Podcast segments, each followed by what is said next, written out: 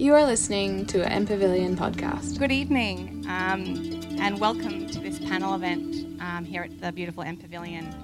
Um, I'd like to acknowledge the Yaluk Willam as the traditional custodians of the land on which we meet. The Yaluk Willam are part of the Bunurong, one of the five major language groups of the Greater Kulin Nation. We pay respects uh, to their land, to their ancestors, and their elders both past, present, and future. I'd like to um, briefly, I think, just give further pause, though, to this process of acknowledging space and ownership, um, particularly, I think, in the context of tonight. This evening, we're discussing the intense occupation of space by protest and resistance, um, as well as violence. So I think it's pertinent to acknowledge that both protest and violence are inextricably linked to Melbourne's black history and that sovereignty was never ceded. In talking about space, um, as we will many times tonight, um, I want you to also think about the space that we are collectively also creating here tonight together for the next hour or so in this temporary structure. And I want to create um, a safe space for people to listen um, and also, I suppose, in that context, just give a general content warning that the discussion tonight will include themes of gendered violence and may refer to an event or to a woman that has died. Um, however, I do want to emphasise, I think, that the discussion will be mostly focused on what can be done and thinking about what we're doing in the broader movement at a systemic level and learning and hearing from the panellists' experience in their respective fields. Um, if anybody does feel overwhelmed about anything they've heard tonight, um, uh, please come and speak to one of the panelists really after during the break. Um, you're kind of in the right space.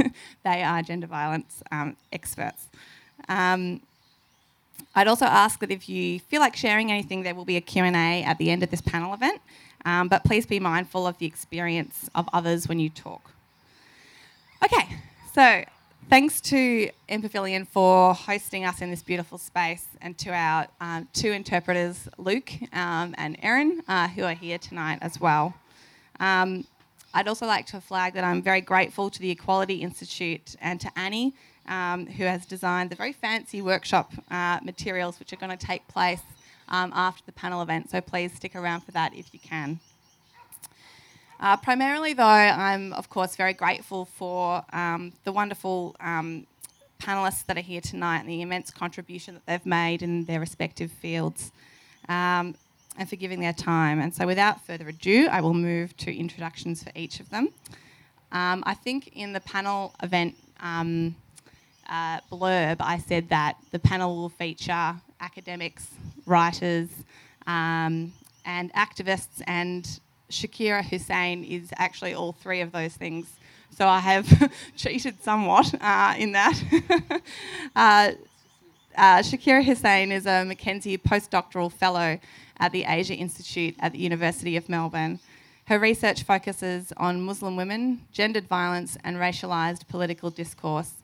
She completed her PhD at the Australian National University and is a regular media contributor on issues including gender, multiculturalism, and Islam, and has featured in several programs uh, and media out- outlets including Crikey, The Australian, and ABC Online. In 2016, Shakira wrote From Victims to Suspects Muslim Women Since 9 11. And I'm told that there's a, a, an edition coming out early next year of that as well, a further edition. Yeah, because just as about as soon as I published it, there was Brexit, there was Hanson Mark II, and there was a Trumpocalypse within months, so it was due for an update. Just so we, we need an update. um, her essays have also been published in Meanjin, the Griffith Review, and the Best Australian Essays. So thank you, Shakira, for being here. Um, unfor- yes, please. Um, Unfortunately, one of the panelists, Pia Severi, is unable to be here this evening. Um, Pia's um, unfortunately one of her, got young kids, and one of her young kids came down with um, gastro this afternoon. I don't think I'm share, oversharing too much with that. Probably. Um, which is interesting because one of the first questions I was going to ask Pia is like, you know, what, what's one of the challenges of being a union organizer and a woman? And I feel like she's almost answered that question by her absence and looking after her kids. So unfortunately, Pia can't be here. Um, however, um, I'd like to also introduce uh, Jessamy Gleeson, uh, Dr. Jessamy Gleeson, sorry, who recently completed her PhD at Swinburne University with a specific focus on feminist activism in online environments. Outside of this, she runs her own business as an organiser and manager and works alongside independent artists, musicians, and writers to organise and schedule their specific projects and workloads. Jessamy is also a passionate activist and having previously contributed her time and campaigns um, and to campaigns and events such as Slut Walk Melbourne, Girls on Film Festival, the Our Parks Rally and Reclaim Princes Park Vigil, and Melbourne's Women's March. She has appeared at the Australian International Documentary Festival, the Feminist Writers Festival, and the Cyber Health and Safety Summit, and her work has appeared in several media publications. So thank you, Jessamy, for being here. Thanks for having me. Um, and just finally, Annie Lamont um, at the very end there. Um, Annie Lamont is a violence prevention specialist and is the Director of Policy and Communications for the Equality Institute. Um, prior to this, she worked in Rwanda on the Nike Foundation's Girl Effect program, which ran a magazine and radio program made by and for girls. At the global level, she worked for the UK Department uh, for International De- uh, for International Development's What Works to Prevent Violence Against Women program and for United Nations Partners for Prevention's program in Asia and the Pacific. So thank you, Annie.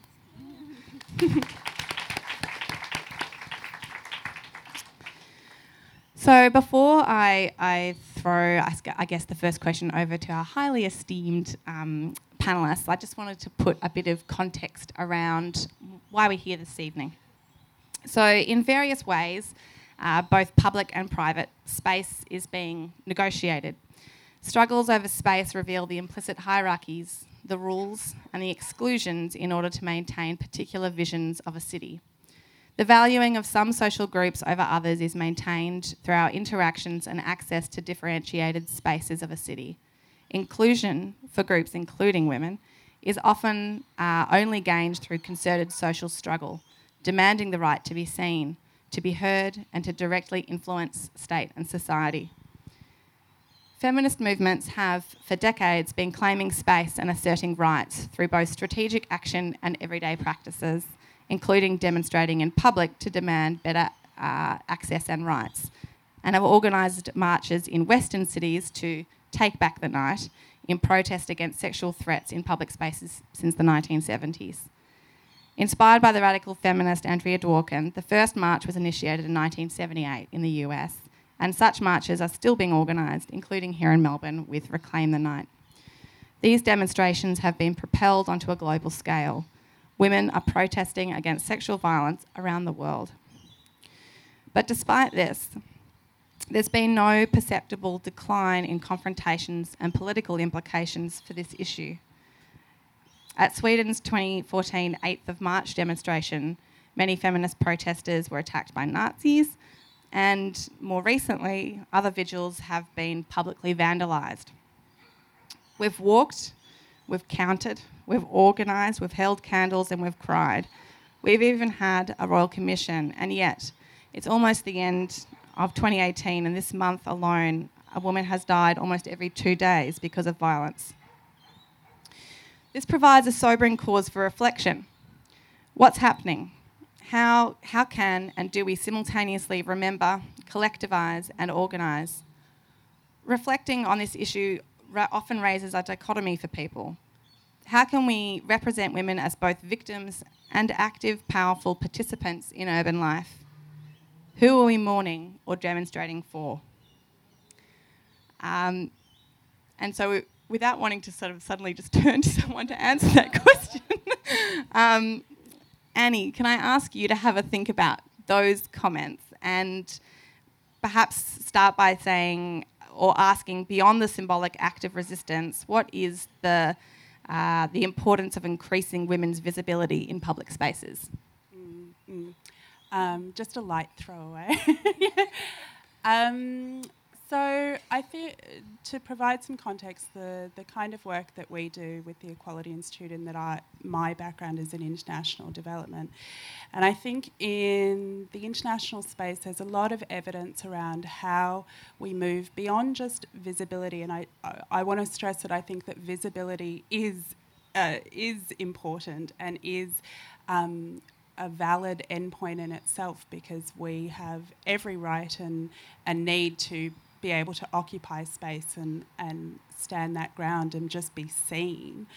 Um, but I kind of want us to move beyond just visibility and to start to think about how do we, um, through our public planning processes, through every step along the way as to how spaces, parks, um, public usage, um, transport, how women are involved in every step of the way of the planning, the usage, the economic benefit that comes from all of those aspects. And what I can say from the international context is that w- we're developing prevention programs that really start to think about and develop um, those mechanisms to ensure that that women and girls are involved along every part of the chain. And the result is the result is sort of better for women in terms of their usage, but it, it leads to reductions in rates of violence. So, for example, and there's there's a lot of examples um, that I could draw on, but um, one of the examples is a program that runs um, UN Women runs called Markets for Change, that's in Fiji and the Solomons, and the way that it operates is yes, we know that women need to get to markets and marketplaces need to be physically safe spaces so that they can sell their wares and, and make money. But if you just if you just take it as a public infrastructure problem and just fix lighting or just fix, you know, thoroughfares, it doesn't it's not enough. And so the program that's been developed there is has gotten women and girls involved in every step of the way from mapping out what are the road usages that you need to get to a marketplace. How do you like what are the safety aspects that feature along your route? When you get to the marketplace what are the public infrastructure needs of that space from lighting to safety programs? But then it's also about getting using those spaces as a way to get women then involved in, um, in the councils and the bodies that run those spaces. And then that's kind of evolved into shifting the economic factors around those spaces as well, so that from that program they're now developing different ways of um, like MPay, like ele- electronic paying systems. So all of that is, you know, is kind of a comprehensive approach that not only kind of fixes that space, but then leads to the like starts to address all of the multiple drivers that we know lead to violence against women. So it's putting women in leadership positions, making them public figures within their community, improving their economic access, um, putting. Uh, I think the the bit the large part is putting women in decision making and community building spaces. Like that is such a huge part of reducing violence against women. So i guess um, you know to me like visibility is important but we need to start thinking about these comprehensive systems and how we in australia can start ensuring that that happens along every step of the of the public planning and, and usage schemes and I don't think that's happening enough yet.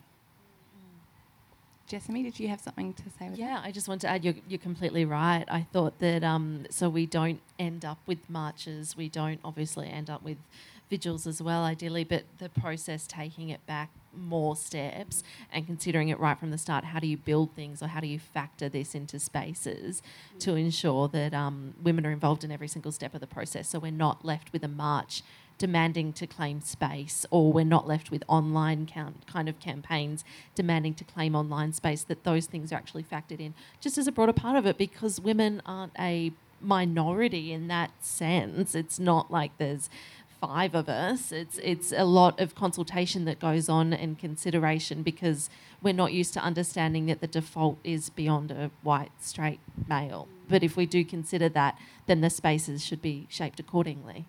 And I think it's also really important to think about, um, you know, the the politics around that. I think particularly around public usage space.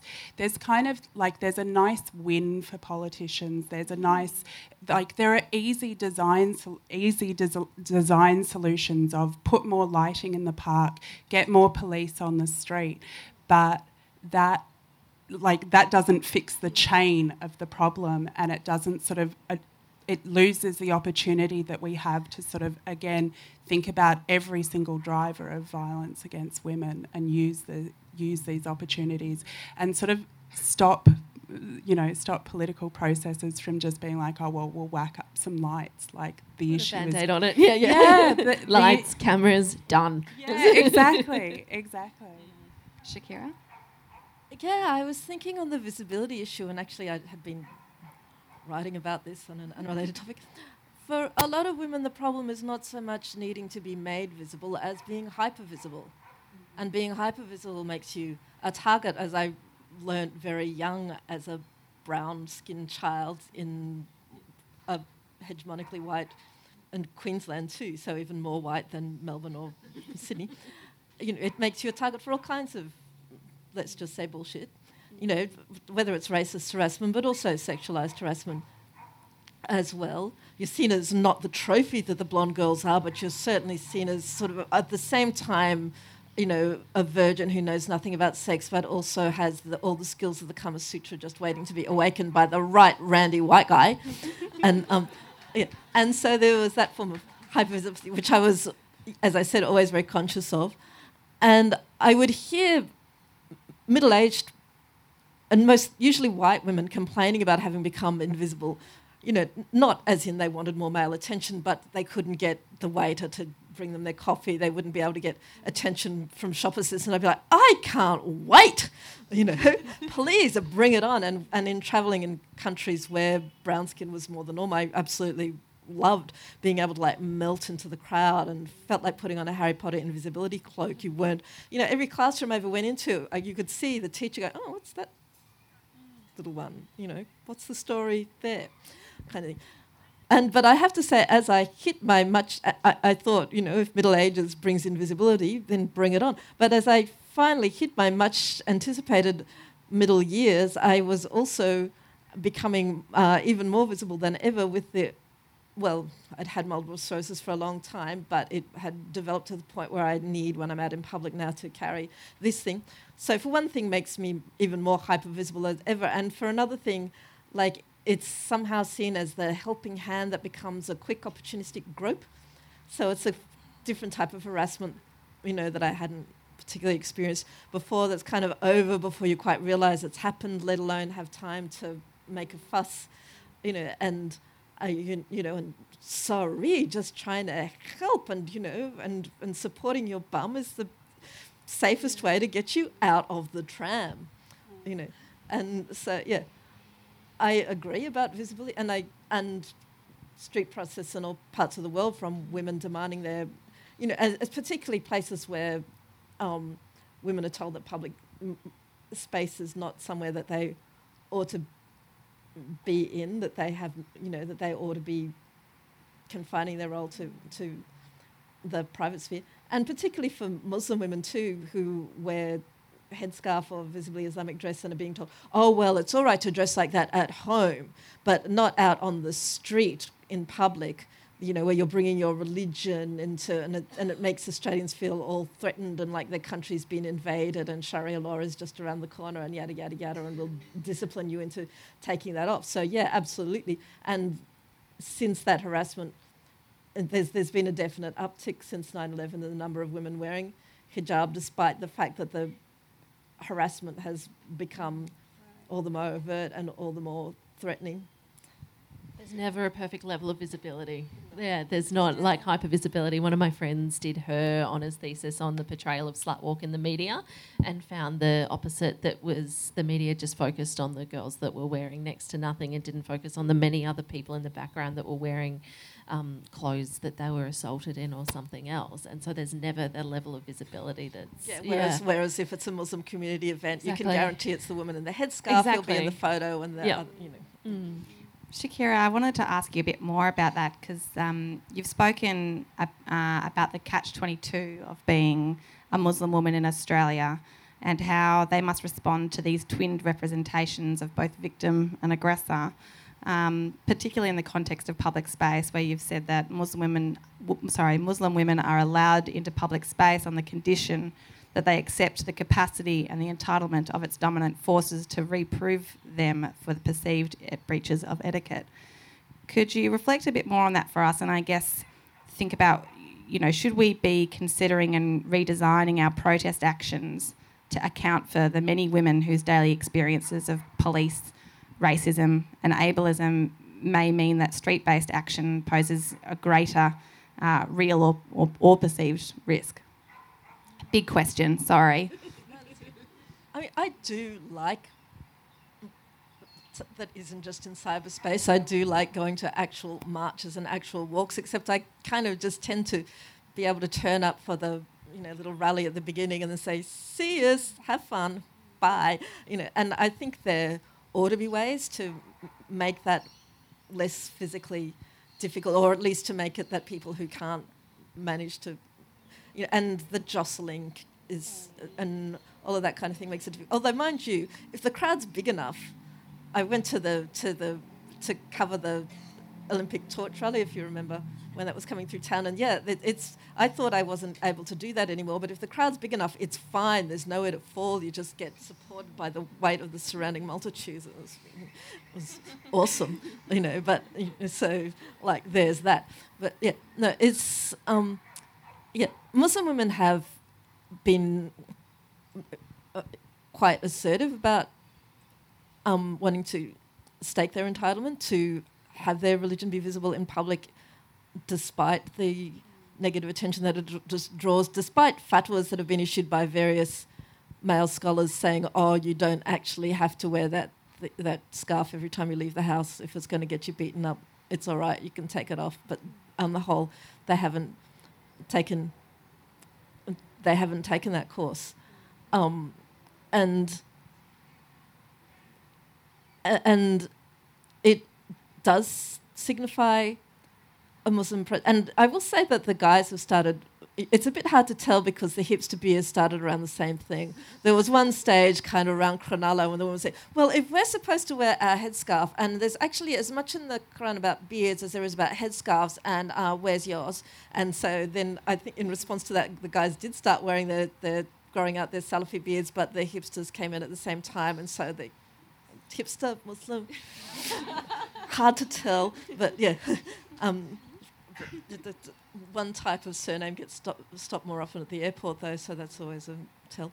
But yeah, and um, yeah, so but yeah, it's interesting. Uh, but like the ones who are most often reproved for being like rude, though, are women who cover their faces because apparently Australians, when we go about our daily life, we just smile at strangers on the street all the time, you know, and we know how we're feeling in our expressions, and we're so friendly, and and like it reminds me of conversation with a fairly recently arrived migrant from from India who wasn't Muslim, by the way, who was Hindu. Saying, so they all have these closed faces. They, you know, they're sort of just, and we do. We have these expressionless, and preferably augmented by headphones, so nobody's going to be tempted to make casual conversation that says, you know, leave me the fuck alone.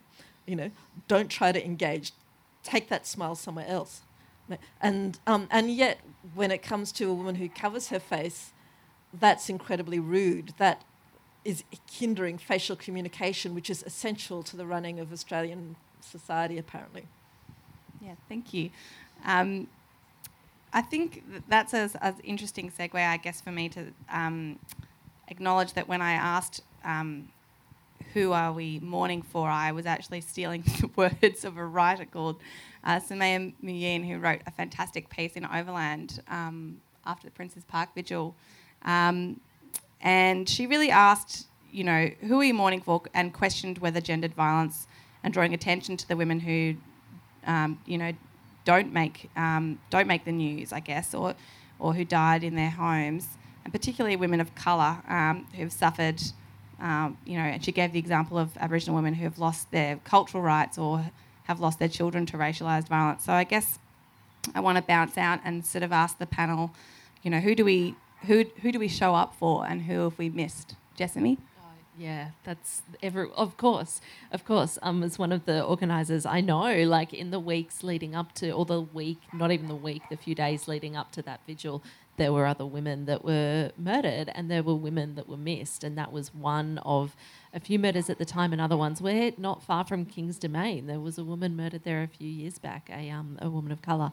There's many different sites that you know are around Melbourne where that's happened, and we don't show up for all of them, and that's something that we do need to account for. And it, it's completely true. And I know as one of the organisers, that was something we did, you know, we did discuss and talk about in the lead up to the vigil itself that it was one person. Uh, you know, potentially signifying many, but at the same time, there was a reason that that had happened, and it wasn't to say that uh, those other women were necessarily cared for less, but that the there were reasons behind that that need to be acknowledged. I think so. Yeah, that there's definitely a bias there, and it's something we need to. And I mean, we're talking about it here now, but it's not, it's not enough. And if it takes that much, that's hard and horrible, and something that yeah we need to acknowledge. Mm. Shakira.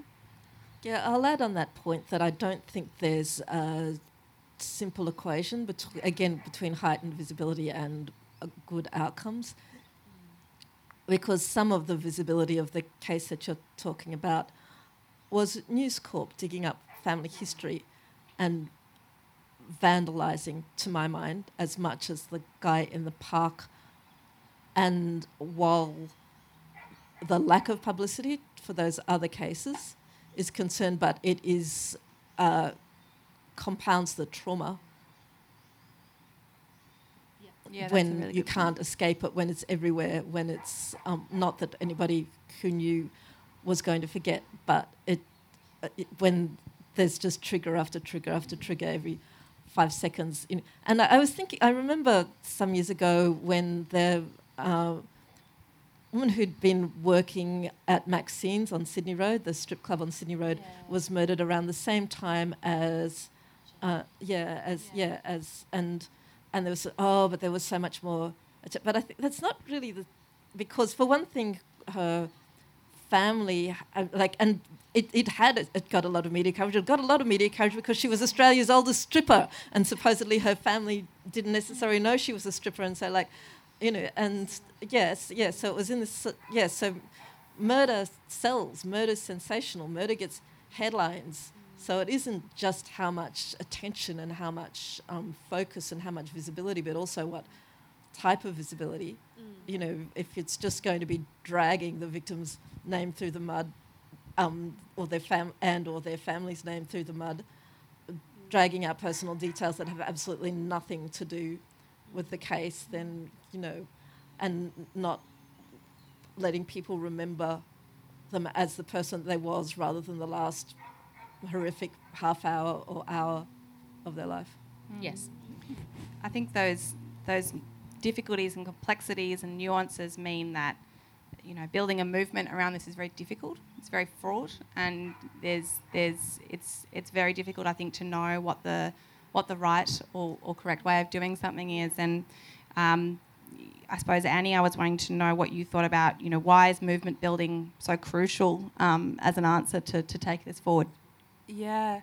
Um, well, I suppose, sort of drawing from that point, I think, um, uh, yeah, the the visibility issue is one thing, but I would, I also think, sort of trying to to think about our movement building in Australia and sort of step back and look at some of the systemic issues that we face as a women's movement or movements, um, and there there are particular types of violence or particular stories that get more traction than others. Um, and when Gemma and I were initially talking about this this event for tonight, we we had this awful sort of discussion where we sort of talked about like if we if we were to memorialise all of the violence, um, including um, the historical violence against Aboriginal and Torres Strait Islander women, we would literally, you know, have to cover the city in blood, you know, and that is a, tr- you know, that is triggering and that is not productive and does not help movement building. Um, but it still means that there are certain peoples or certain stories that get forgotten or, or not honoured to the same degree. Um, so I think there's that, but there's also the issue that we face in, in our movements at the moment where it feels quite fractured between communities.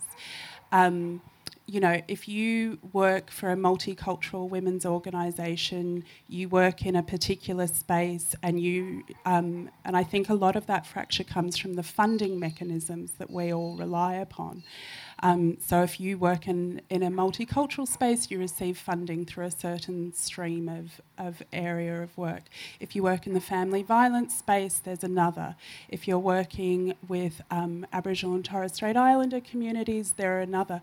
And what it means is that our movements are kind, to a certain extent, are, are pitted against each other.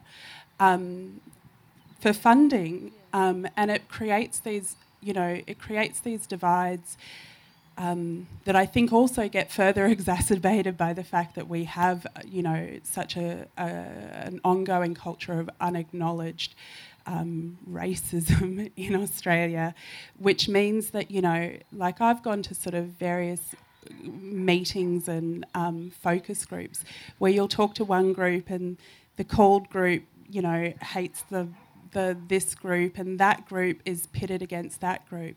So we need to start addressing like how do we sort of build those those networks better. Um, and in terms of the question around like what is the importance of movement building, I think you know there there is so you know you could write a thesis about it, but in terms of the international um, evidence that we have, there is quantifiable proof. Like this has been documented through most of the multi-country studies that we that we run through the UN, um, where in countries where you have stronger and larger women's movements, you have lesser rates of violence against women. It's um, that that that link has been has been shown and is is documented. Um, and I think the, the act of community mobilisation is so important. So, again, to just draw on one example. So, in terms of one of the most successful violence prevention programs that's been evaluated, there's a program that runs in Uganda called SASA. And they've managed to achieve a 52% rate of reduction in rates of, reduction in rates of violence against women in just five years um, previously an unheard of, you know, we'd assumed that it would take generations upon generations. And that program, a huge portion of its success is because it's built on the notion of community mobilisation. What they essentially do is they, gra- they gather people together in groups and they take them through this extensive um, education program that isn't just about uh, what is gender or a sort of basic kind of thing, but takes people through a learning process to understand power.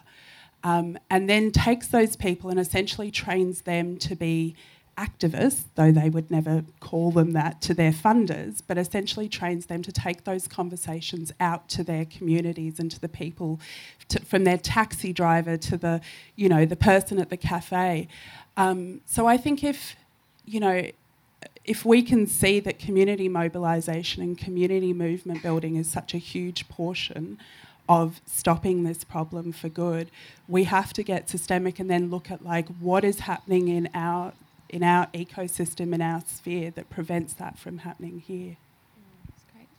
Did either of you want to comment on that? No. Great. Um, um, I think that's again a good segue. Um, uh, to start thinking about when we're bi- when we are movement building, what the role of online um, online lives and communities, I guess, have have made um, in recent years uh, to the ability to mobilise. Um, there are obviously benefits to drawing on the organising power of Facebook, um, Instagram, Snapchat, etc., um, and particularly young feminist communities online use this, but what are, I guess, also the specific risks of violence that can occur um, from those online communities? Jessamy, as our resident online expert, please. I, wouldn't, I wouldn't say that, but I love this topic. It's a PhD topic. All right. Yes, social media spaces, we all know that we can go on there and join groups and campaign and create change, whatever we want change to look like. And that's something that, you know, academics could, again, bang on about for quite some time what we want change to look like. So yes, you can join social movements, social media spaces, and make change. What we do need to understand and recognise is where what spaces we're using and where they came from. And everyone here knows what Zuckerberg looks like. And the how these spaces are controlled not just Facebook Twitter Snapchat Instagram all of these other ones that people use are mainly facilitated by or controlled by white men. I've said for years that I'd love an alternative feminist network for this kind of organizing stuff it's quite difficult. It's not easy. So there are two factors. white supremacists can manage it. Surely we can. Oh, I know, right? apparently they have What's it, called? That came out in the news. Something yeah, horrific. Yeah, yeah, it's got to happen, right? Until that point. Um, so yeah, like a lot of organising still takes place on Facebook, and as a result, um, as Annie can testify over the last few days, I think um, we've all encountered trolling and harassment online, and that is facilitated by a platform that doesn't prioritise the needs of these kinds of campaigns or organisations over the need for individuals to have freedom of speech or have their say or send death threats to people or left, right, and centre. So there are, and there are very real consequences to that kind of harassment online space leads to offline space. It's not that one is any more or less important than the other, which I would hope that by now we all understand, at least from a distance, what it looks like to be harassed or abused online, to have your phone ringing, to have your parents contacted, this kind of stuff. Um, so as a result, it has real world consequent real world consequences, online and offline consequences. And so if you are organising online, it can be really useful, but there are also a lot of downfalls to it. Mm. I'll say the old-fashioned hate letter with a stamp. Oh, what happened to it? Yeah, well, I, I, I, still have it, or one. And can, my God, this person has gone out and looked up what physical events. Yes, and spent a stamp and presumably sent it to multiple recipients and helpfully stamped it with "Make Australia Hijab Free by 2023" on the envelope, so you know it's from him before you open it and see the weird kind of photocopied newspaper clippings with. I, am going to assume it's a guy, given how often penis size features in all of this, and um, yeah, so. Uh, yeah, but it does feel. I mean, which I, used to get a reasonable number through the post. Uh, yeah, yeah. Well, you know, but um, and but now it's gone all online, and now so they seem somehow more um, I don't know whether it's as serious or what. I don't know. Yeah, when, when you get uh, just different. I yeah, mean, yeah, it doesn't mean people can't send you a letter, and we still get them. Yeah, people still get them, but it's just mixed in. Yeah, yeah, yeah. Mm. I think like every possible, you know, it's like well, you know, but and phone calls. Mm. You know, they're, they're, they're very multimedia. But I mean, and sorry, j- yeah, the one point I did want to make that online, ca- we need to understand that it is just as important as offline spaces, and the consequences are just as real. And it's not obviously easy to turn off the computer. Those rules and regulations about what can be said online isn't there. Someone wouldn't come up to you and attack you in the street at the moment with this kind of stuff because there are laws surrounding that. But online, it's seen as permissible. Sorry. no, absolutely. It's um, it's seen as permissible, but it's also this process. And as a bit of a background, so we went through this. Our organisation went through this a couple of weeks ago, where we got um, quite massively trolled by men's rights activists. Um, and I've encountered that every, to some extent every place I've ever worked, but this was to the extent that we were receiving quite literally 5,000, um, you know, pieces of hate speech, death threats, rape threats to to us an hour, you know, um, and you know the the kind of the the concept of I'll just switch off the computer. Um, maybe, but there's also an element. So after I'd gone through like a total shutdown process personally, there was also just this like rising rage that was just like, fuck you. like, you know, we have built this beautiful online space that is by and large for and by particularly young women and girls to share their thoughts and perspectives on the world, to seek solidarity with each other and to find something positive. Like a lot of our on- online spaces, um, you know, we we create you know memes that are positive and Um, and to have that as another space where some dickhead guy gets to come in and trample it and take that away and fill it with hate speech and like Nazi sh- like I couldn't believe the other day that my my day was like oh I'm talking to some feminist hacktivists today about the Nazis. Like that's where we're at you know? And so we do There's we a cost. There's a labour, there's an economic cost to the amount of money that you've lost, that many, many other people have lost, that aren't even paid in the first place to moderate these spaces because they're not done effectively enough in the first place. Absolutely, and so that's the strategy that it, that they use, and it works effectively. It de- it def- detracts all of your resources, your already limited resources, into managing that situation. It means that again, by and large, young women who are staffing and managing these spaces, who, you know. Are quite likely to have their own physical and historical experiences of violence have to go through that again. Um, so I really think we need to, again, as a women's movement, we need to start coming together and applying the same principles that we have learnt and know work in reclaiming and making physical safe space, it's physical space safe. Um, to our online spaces, and that involves coming together and collectively, A, putting it as an agenda and saying, no, this is fucking important, and then having space where we can collectively start sharing these are the strategies that we used when they do this you do that um, and starting to build that kind of network which is how we've applied it to physical space as well Jessamy, did you have more? So you.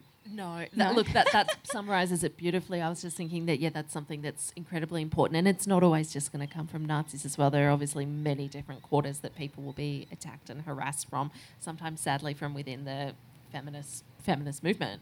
Um, but it's it's a strategy. It's something that I think, yeah, there definitely needs to be a discussion of, and to price the labour on it is really important and essential because it's it's exhausting. When we organised the vigil, we had six people behind the scenes across that weekend and on the night during the vigil moderating that page for the amount of harassment that was going on. We had to call in six separate people all at once to moderate that page. It's ridiculous. And of course, no one was paid. That we all just stuck our hands up because that's what we do. But yeah, it was exhausting. Shakira? I think there have been some prosecutions, like the and and women too, for for racially harassing and threatening Muslim women. You know, Mariam Veiszadeh, you know, and and who had to take significant time out of work and sick leave and you know material cost to her of that.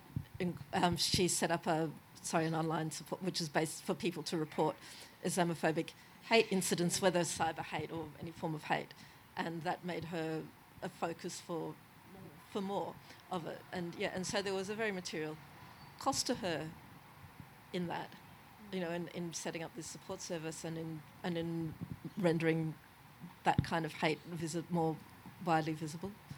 There was probably a reason it was her because she would have been copying it on the extreme end all Oh, the yeah, time. yeah, she yeah. was. It's sort- I'm always a bit torn between the whole like.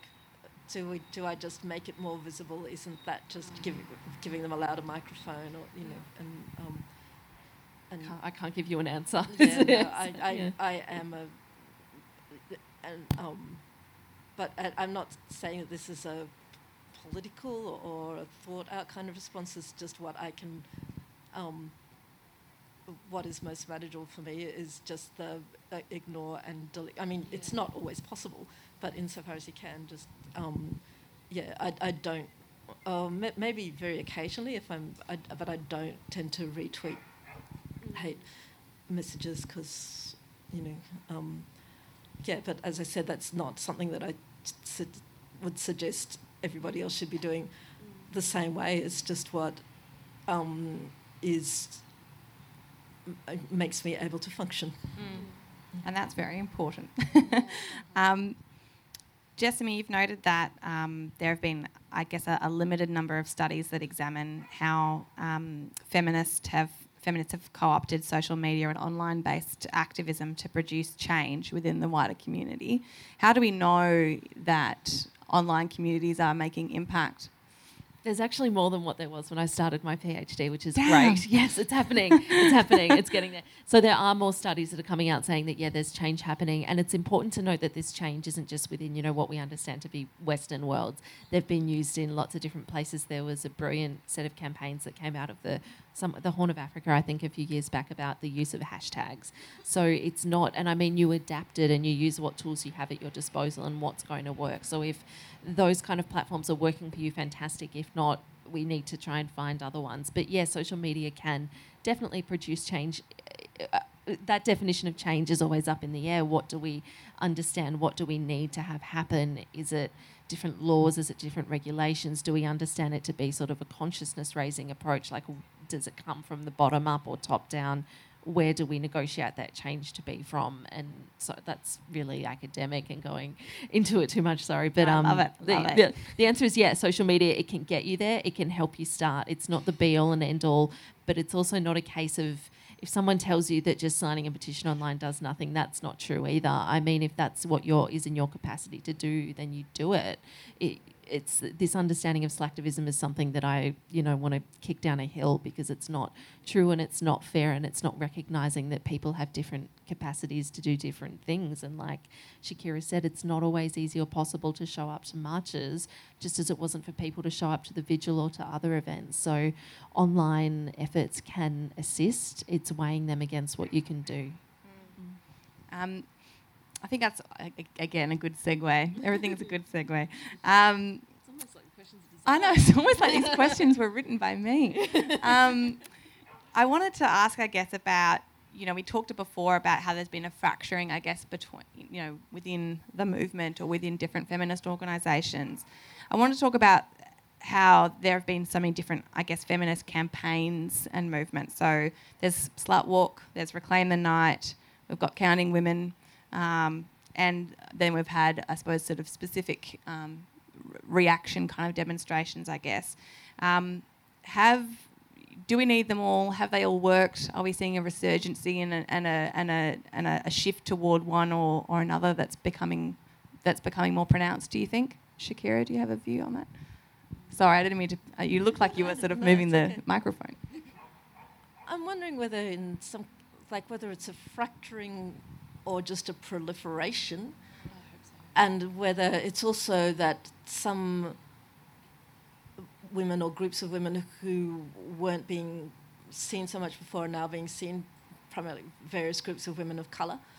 I mean, who have always been active and who have always been working on these issues for a very long and, and productive time, but didn't make the mainstream media, but are now rendered visible by social media.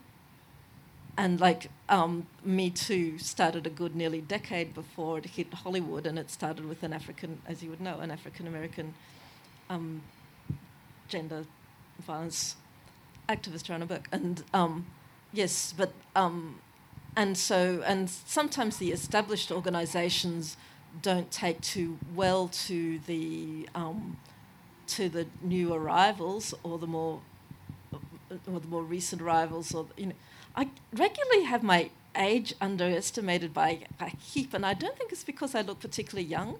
I think it's because people just don't think there've been brown well non non indigenous brown people in the country for that long.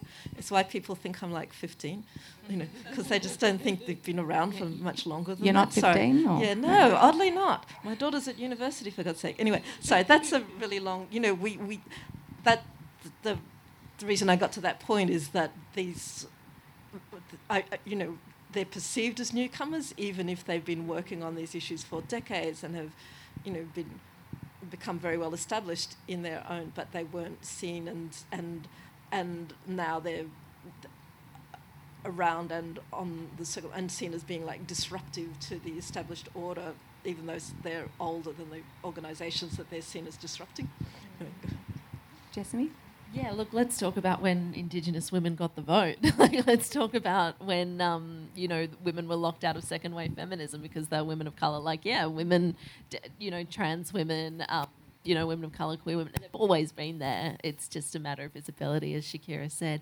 So I'd, I'd also love to think that it's a proliferation, not a fracturing. There are definite points of conflict.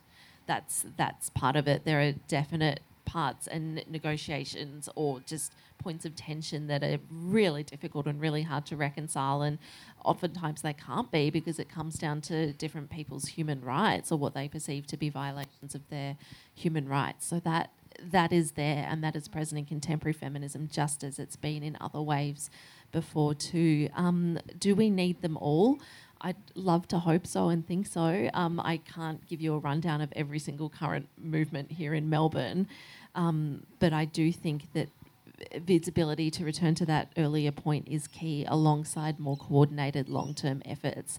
Reactions are good in the sense that they give us something to do, they keep us busy, they give us a visibility, they, you know, but behind that there needs to be more long-term pushes. So and i think annie can talk to that because that's what she's you know that's what she's doing. Mm. annie just got thrown under the bus. Do you no no no. I mean i was thinking about i completely agree. I think the fact that there is a proliferation of various movements um, uh, or banners that that women are, are, forming under is brilliant and beautiful. And if if your movement is you and your four mates um, getting together, and if that feels valid and makes you feel stronger in the world, then that's a totally valid movement. Um, but in terms of campaigns, I think that that's where there's a difference. I think that. Um, uh, I think there's a lot of improvement and work that can be done around public campaigns around this issue. Um, and largely, campaigns have gotten stuck in this kind of very bland awareness raising kind of space. Safety. Yeah, yeah, and not just bland, but also just very disconnected from the way that people talk, the way that they confront this issue.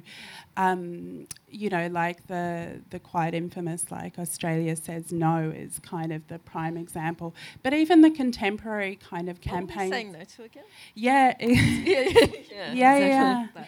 Um, but so I, I think that in terms of that campaigning space where we need to move like if we're thinking about it as public service kind of campaigns as opposed to political campaigns, we need to start moving towards more comprehensive and much much more deeply thought kind of pieces of work, which again are, you know, are happening in different spaces where it's, yes, you can have a public service kind of campaign or a TVC, but then if you're not doing the work around that to build communities that come together around that issue, that is then connect, connected to a legislative process, like campaigns need to be multi, multi dimensional and multi multi funded like where is the money going? And is it going to these sort of different intersectional feminist campaigns? Or is it going to that bland awareness raising for no it, exactly exactly. It it it doesn't go. And i think in terms of like again if you want to take this issue very deeply um, I personally have an issue with the fact that when we think about how much money goes from government funding towards these campaigns that then goes to particular ad agencies that are themselves like male dominated and male run and have their own internal uh, situations of sexual harassment and assault, um, and really don't have the level of understanding around the issue. Um, a large part, a large portion of my job over the years has been to sort of brief in um, ad agencies and I can almost guarantee it's almost always two men that come to meet me. And the very first question, no joke, has always, the very first thing that they say to me is, well, what about the men? Um, and I think that, but listen, I think that that's absolutely valid. Again, another thing I really want to see in Australia is better and more, again, deeper kind of programs that work with men and boys, but go beyond just this you know, the latest ad where a guy turns around to his kids in the car and the kind of the language is just not the way that people talk to each other. It's not, you know, it's very clunky. Um, it's almost like you can hear them quoting the legislative kind of amendment that was brought in to address that issue. Thank you, Son, for bringing yeah. in section 17 for subsection 1. exactly, exactly. But it goes to this like part of the process of how those sort of pu- those public campaigns get developed is, you know, um, women's groups do get invited to consult or to review, but it's always kind of very late in the process because the funds have already gone out and the artwork's being created, and then. But if we could shift to a model where, and to me, I'm very passionate about like by by girls and for girls, creative agencies and creative spaces, and coming up with more grassroots, like, you know, the the sort of the campaigns and the projects that women build from the ground up themselves, and how we fund those rather than kind of vacuous. rather than outsourcing to fancy consultancies run by dudes. Um, Annie, you've answered the last question that I wanted to ask, but I'm going to ask it anyway, um, which is a good segue. Uh, um, and that'll give our audience time to have a think about any questions they might want to ask, which we'll throw open to the audience for a Q&A. So my question, I guess, was a typical last question, which is, what would you like to see? What do you think is going to be an effective um, strategy, I guess, for change? And how can we think about feminist movements and acts of resistance that give space for anger, but that are also healing? Um, Shakira, can I ask you to um, have a go first? Or what would you just like to see? I think is probably the easiest way of doing it. I don't really quite have a formula for addressing this.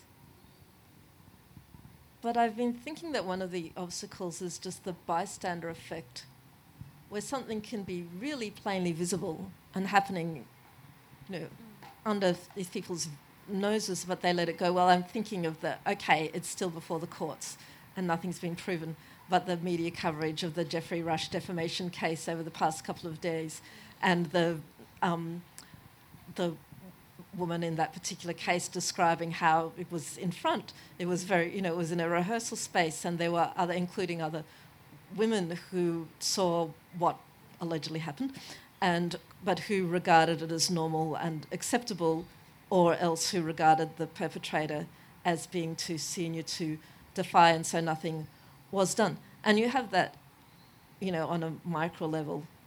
So very, very often it's not that something is not known. It's not that something is not visible. It's just that something is let go. And I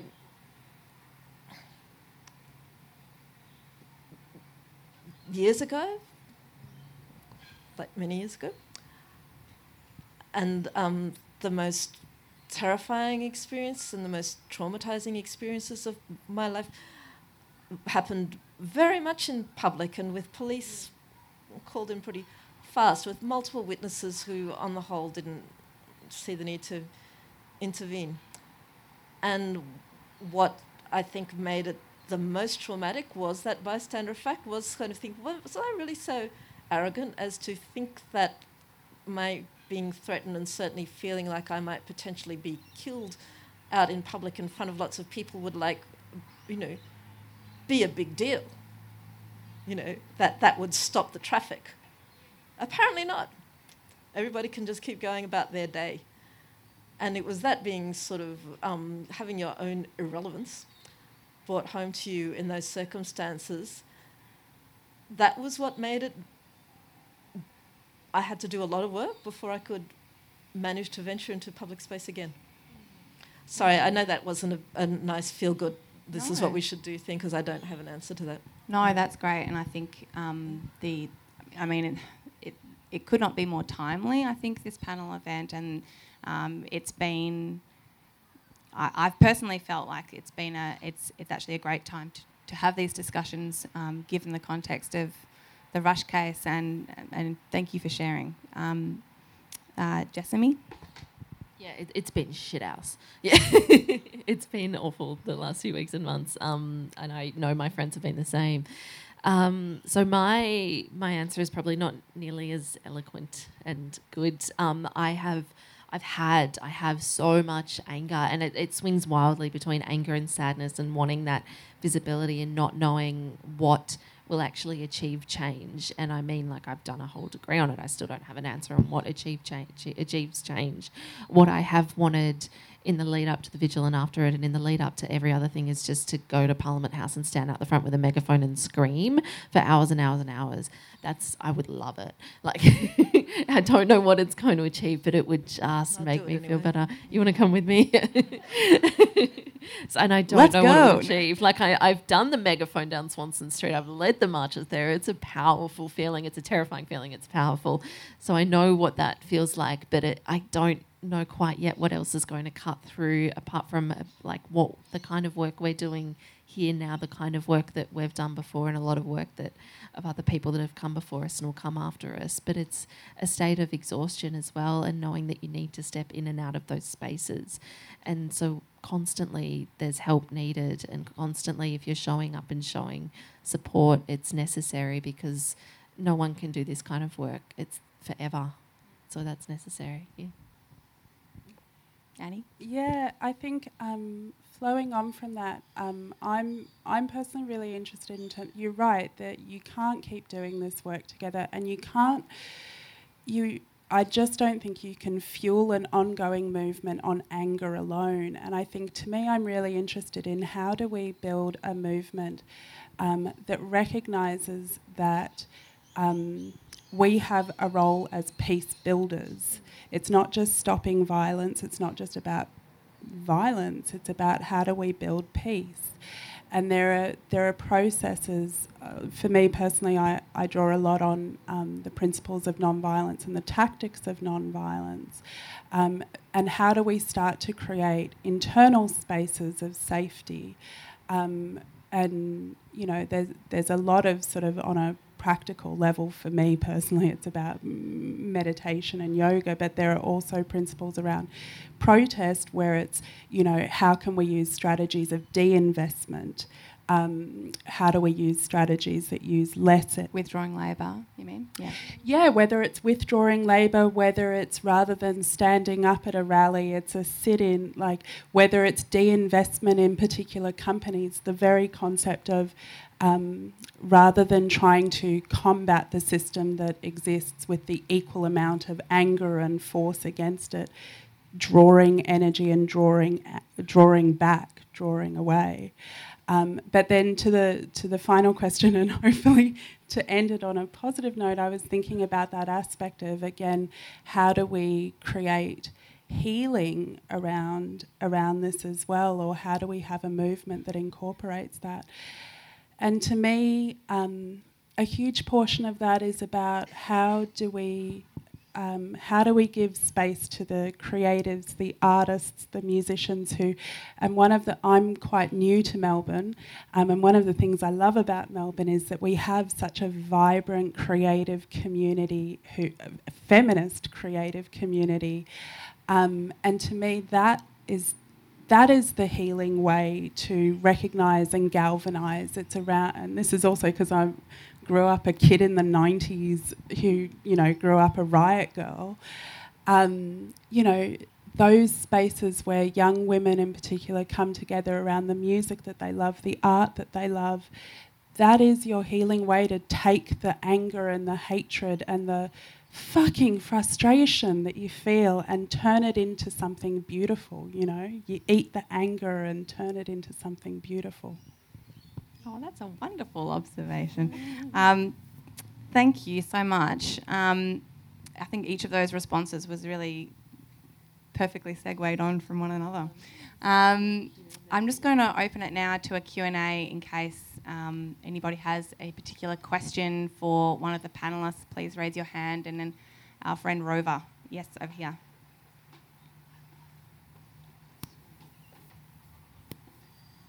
Hi, um, thank you so much to all of you. It's been a really um, relishing discussion. Um, I guess I don't have a specific question for one of you, but I wanted to talk to an experience that I think is very common amongst women or the women in my life, which is carrying around this certain um, burden or a sense of the labour around um, engaging the, the men in your life um, in terms of understanding your experience and the issues you care about and why you care about them. And I find this so exhausting, and I end up being at loggerheads with, with men who I've considered friends and allies, and then feeling crushed when they act like my issues are irrelevant to them. And uh, an issue that has been repeated, um, has re- occurred repeatedly um, with certain men in my life, has been around the term toxic masculinity, where it has been a massive trigger and they've just shut down to argue with me about it. And I guess my question is is it worth engaging in that labour? Um, I'd like to hear your perspectives on this. Is it worth women engaging in the labour of constantly trying to prove their relevance um, and the reason behind these sorts of um, concepts? Or should we simply try to be louder? Great question. Thank you. I could have asked that question, honestly. I, I know, I, I feel it. I have been there. And I mean, I just did a quick glance around here tonight and thought well, it's not, there's not a 50 50 split in this audience or like a split of how many men are here versus how many women versus how many people that are non binary. So there's some of that answer there already. I feel you and I've had those discussions. As to whether it's worth it, I think it's always, it's always contextual and to an extent you would probably know that answer dependent on the person and dependent on how you were feeling at the time. And before I jump into any of those discussions, I kind of evaluate where I'm at and if I have the capacity to answer it and what thanks I might be, exp- not even thanks, but what is going to come out of it for me in the long term. In some, so sometimes it can be purely selfish if I think I can actually make a change or make a dent, and at other times it's a bit of a lost cause and I just walk away. Um, I don't have a pretty answer for you, sorry.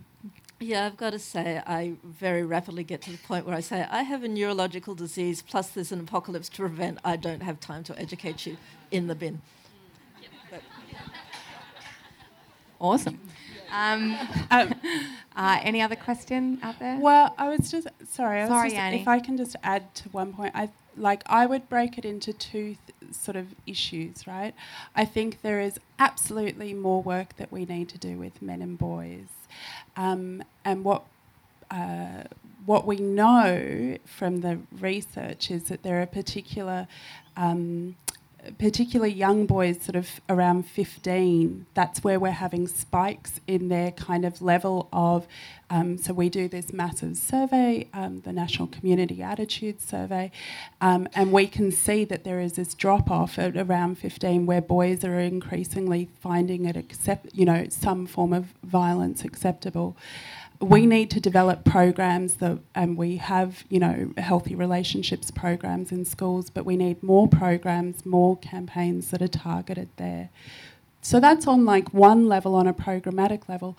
On a personal level, I think that there is, you know, you step out when you need to step out.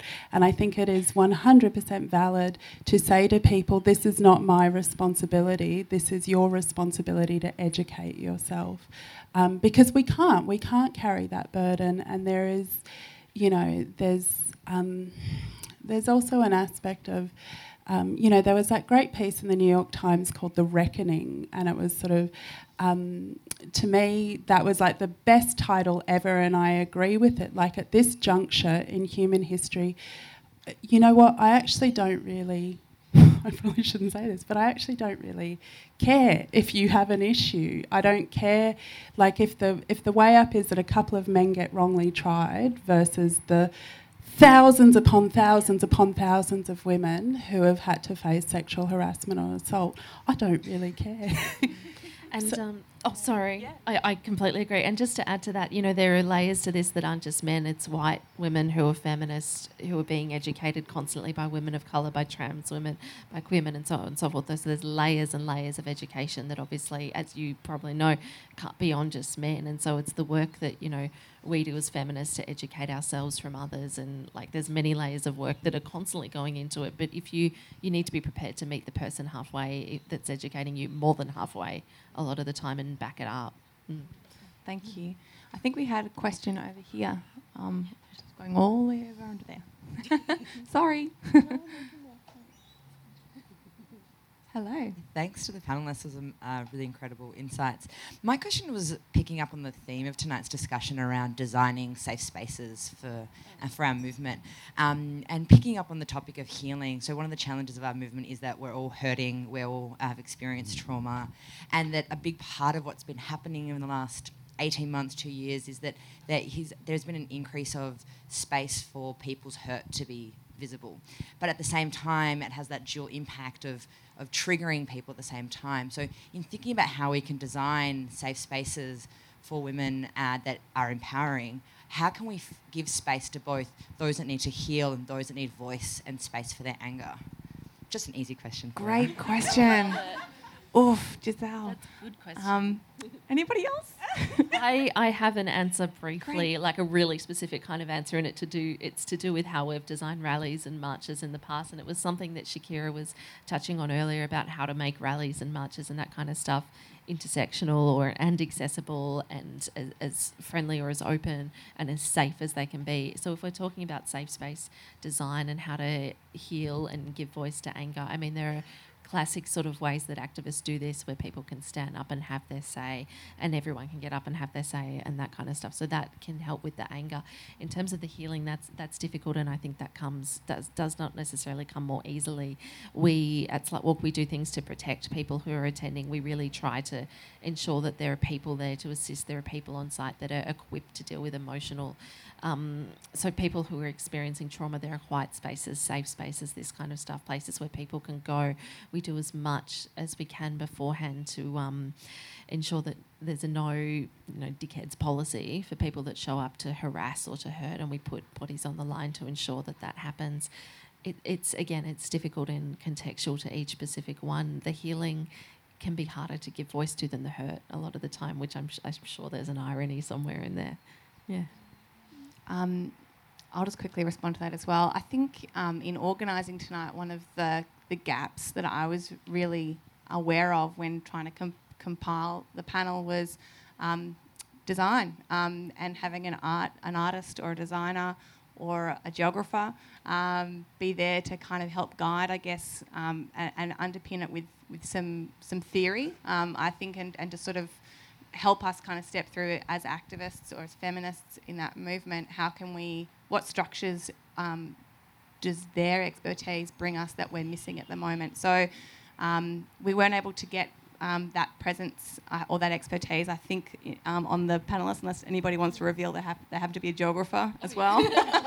um, but I think there's that, that's, that's a big missing part, and maybe that's where we need to take it next. It, has been done, sorry. So, like, hashtags have been mapped. So, online spaces, sorry, online geography, which, yes, is a thing that, that's been happening. Those places have been mapped before. So, you can see online visibly spaces like MeToo provide both the hurt and the healing. Offline spaces, of course, are a bit more difficult. You, did you have your mic up to. Yeah. No, well, I was I was just going to say, um, in terms of that, um, yeah, the de- the design aspect or creating, you know, there is this um, this focus on the, the, the problem or the scale of the problem or the scale of the hurt. Um, but uh, and the activity that's kind of around you at the moment is actually a mapping activity where we wanted to provide an element of relief, um, which is we want you to map out what are your safe spaces, what are the spaces that make you feel connected to your community, and that is an equally important um, uh, map or piece of the puzzle for us so that we're not always as a movement sort of cast into the the negative but we also recognize that there is in, there are incredible connections between us all and that we have that strength together. Um, so that's sort of like that's a mapping activity but in in terms of um, broader sort of design principles. Again, I think that the the space there, you know, to involve designers, artists, um, people in in dreaming the world that we want, um, and that to me is. Um, that's the beauty. What we're all working towards is to try and create this world that we don't know what it is yet, you know? Like, we actually don't know what a world free from violence is. We say it a lot, but we don't know what it is. And so we do, we need the dreamers there to visualize that for us and to give us the hope to move forward. Thank you. Um, I think we might have time for one more question before we'll have a drinks break. Um, any other questions? Yeah, sure. Up the back. Thank you, Rover Mike.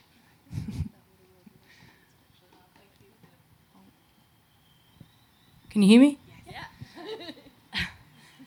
um, so, thank you for your talk.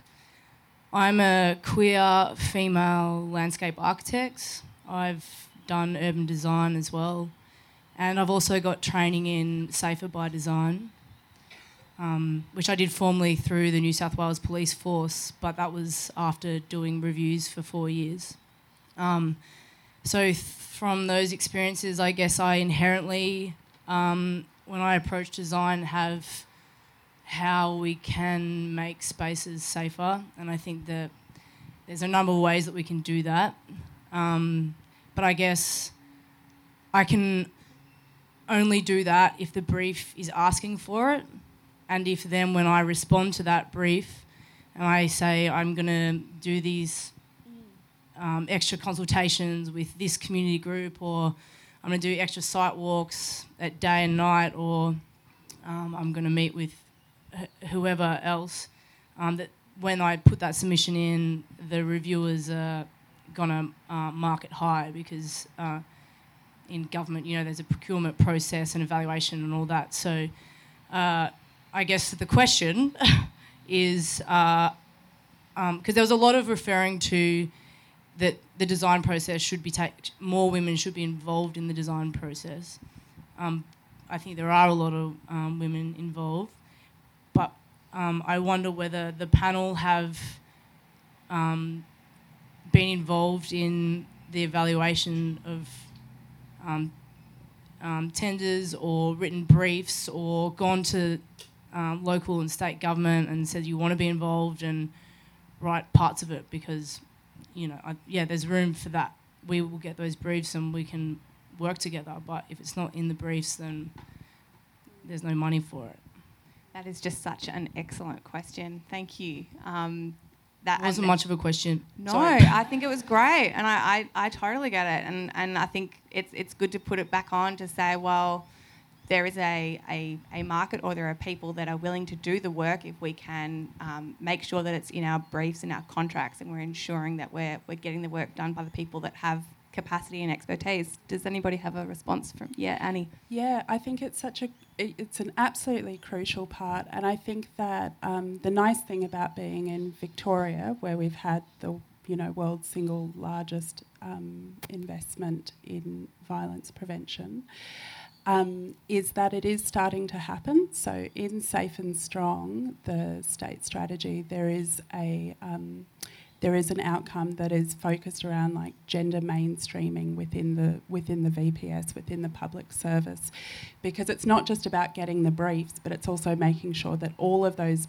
policy makers and the planners and the everybody like we can't just rely on one amazing person or you know create a team to write the briefs. We need every single person to be able to think critically and through a gendered lens. And i think uh, that process is definitely starting and happening. It will take time.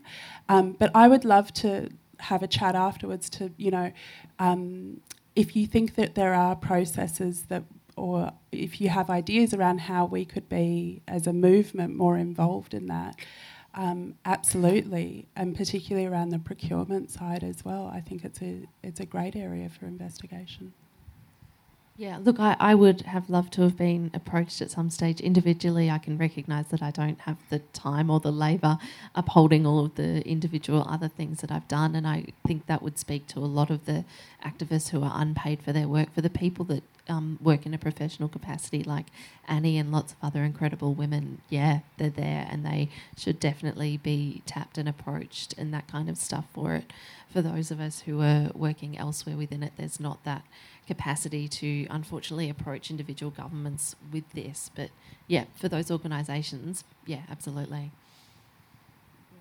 Fantastic. I think that's a, a great question um, to, an- to end on. And um, uh, Jessamy, Annie, and Shakira, thank you so, so much um, for contributing your time tonight. I'm very, very grateful. Um, one of the minor joys in my life um, recently has been that continued and ongoing dedication to education and to continually trying to meet, make sure that I'm um, updating myself and um, the it's been a fantastic process for me personally and also um, I guess the friendships that I've made through it which have been really nice.